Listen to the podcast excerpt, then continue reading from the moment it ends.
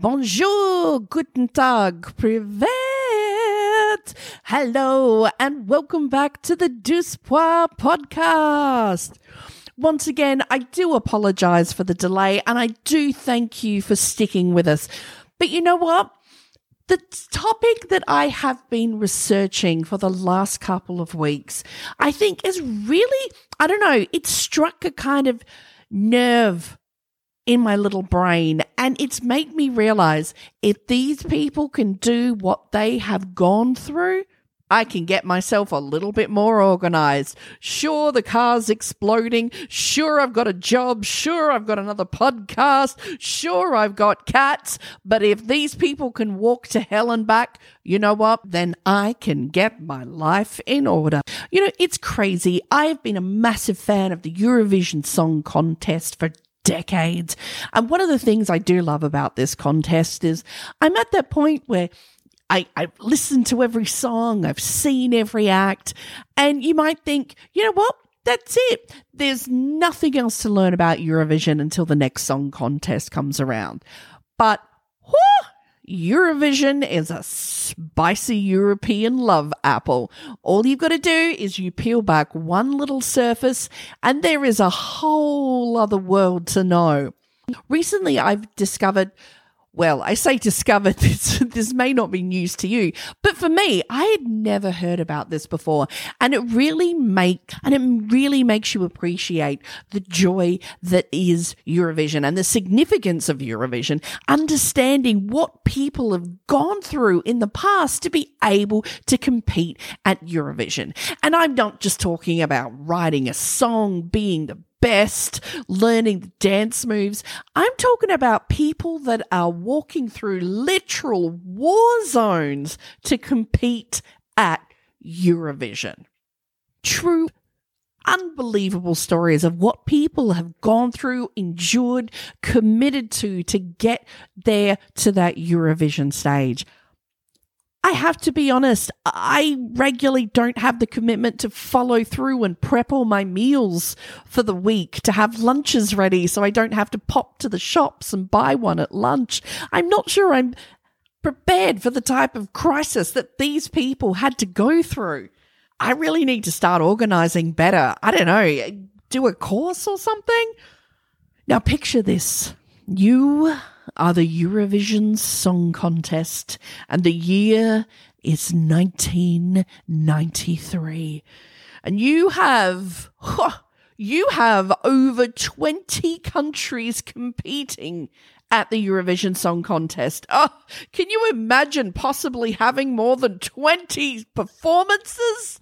Oh, unthinkable.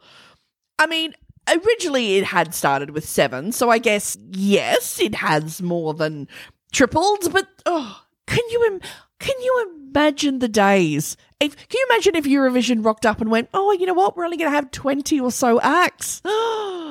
I wouldn't be able to cope. What would we do for the other two days of our lives? Enter the fall of communism and Europe. And suddenly, Czechoslovakia, the Soviet Union, Yugoslavia are all dissolving, and now countries are being birthed onto the world stage.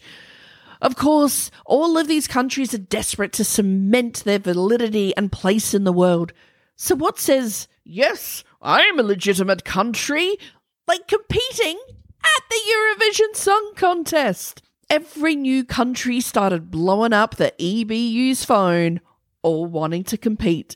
Eurovision, however, was all, oh, new phone, who dis? So the EBU announced it was going to open up some new spots for new countries to compete at Eurovision. Oh, the excitement. Can you imagine you finally get your freedom and liberation? And now we get to represent ourselves and our country at Eurovision. However, Eurovision announced that they would be growing from 22 performances to 25.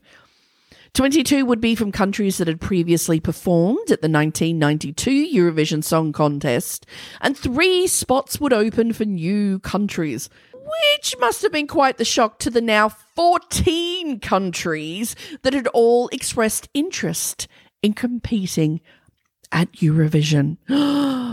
Can you imagine? This is the biggest shot of our lives. I'm sorry, there's how many spots? Three?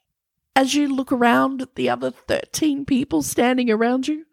Basically, a pre Eurovision would be created to decide who gets to perform at Eurovision. That's right, the EBU went pure Thunderdome and announced 14 countries enter, 3 countries compete.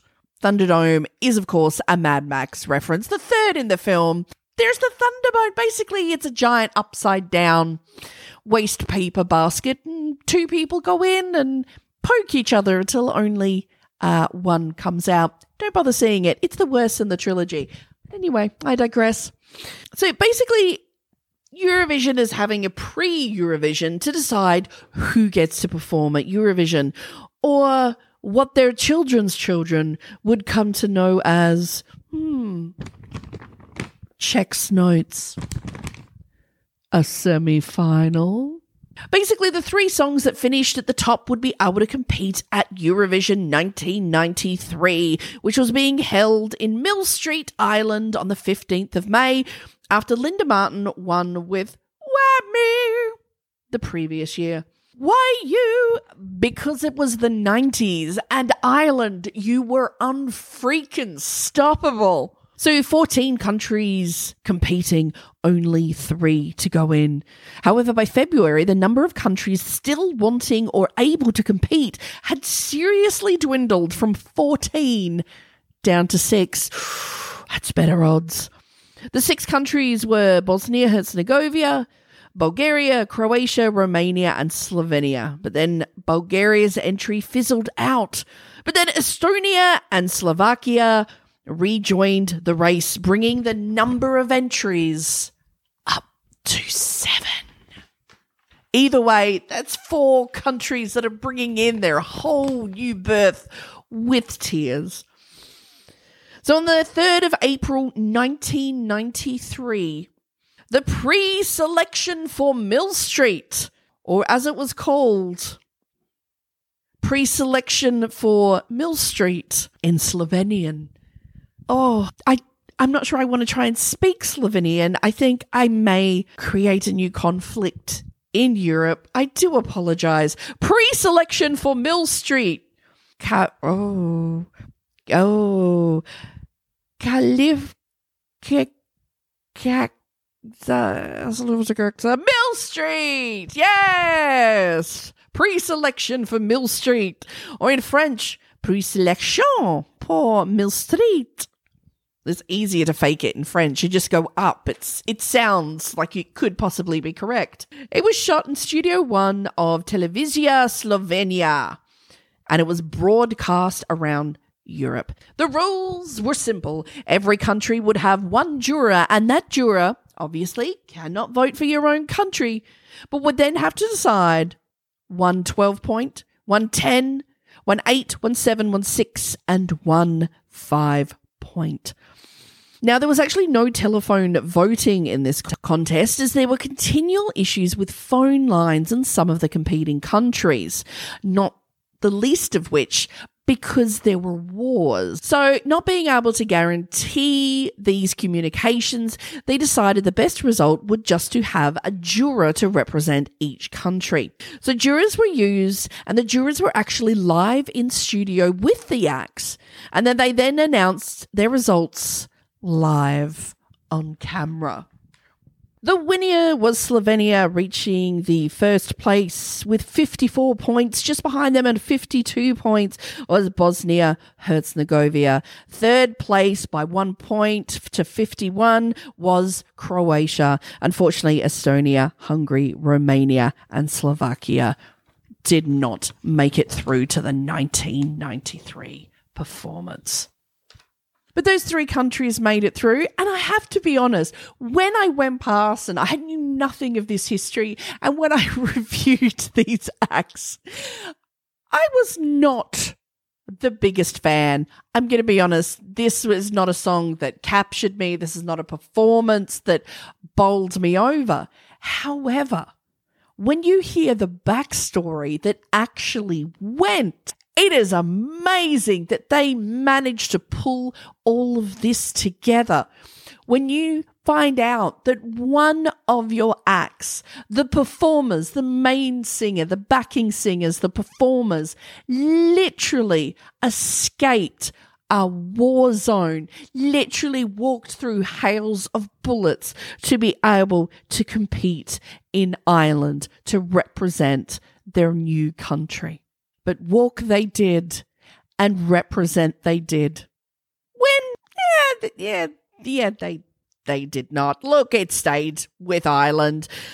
Niamh in your eyes. Oh, again, it was Ireland in the 90s. To be honest, why did the rest of us bother getting out of bed? Ugh. We should, we could have just stayed in bed for 10 years and just let Ireland keep it. Regardless, though, it in no way takes from the song and performance. Who it was and what they had to actually get through to the Eurovision stage. Oh, It's shocking. It's astounding. It's unbelievable. It's made me to commit to get my life more bloody organized. That's how inspiring it is. Oh, get your heartfelt, dramatic music ready because we are going to cover their story, their incredible journey in our next episode, which I will be popping out tomorrow. Hold your breath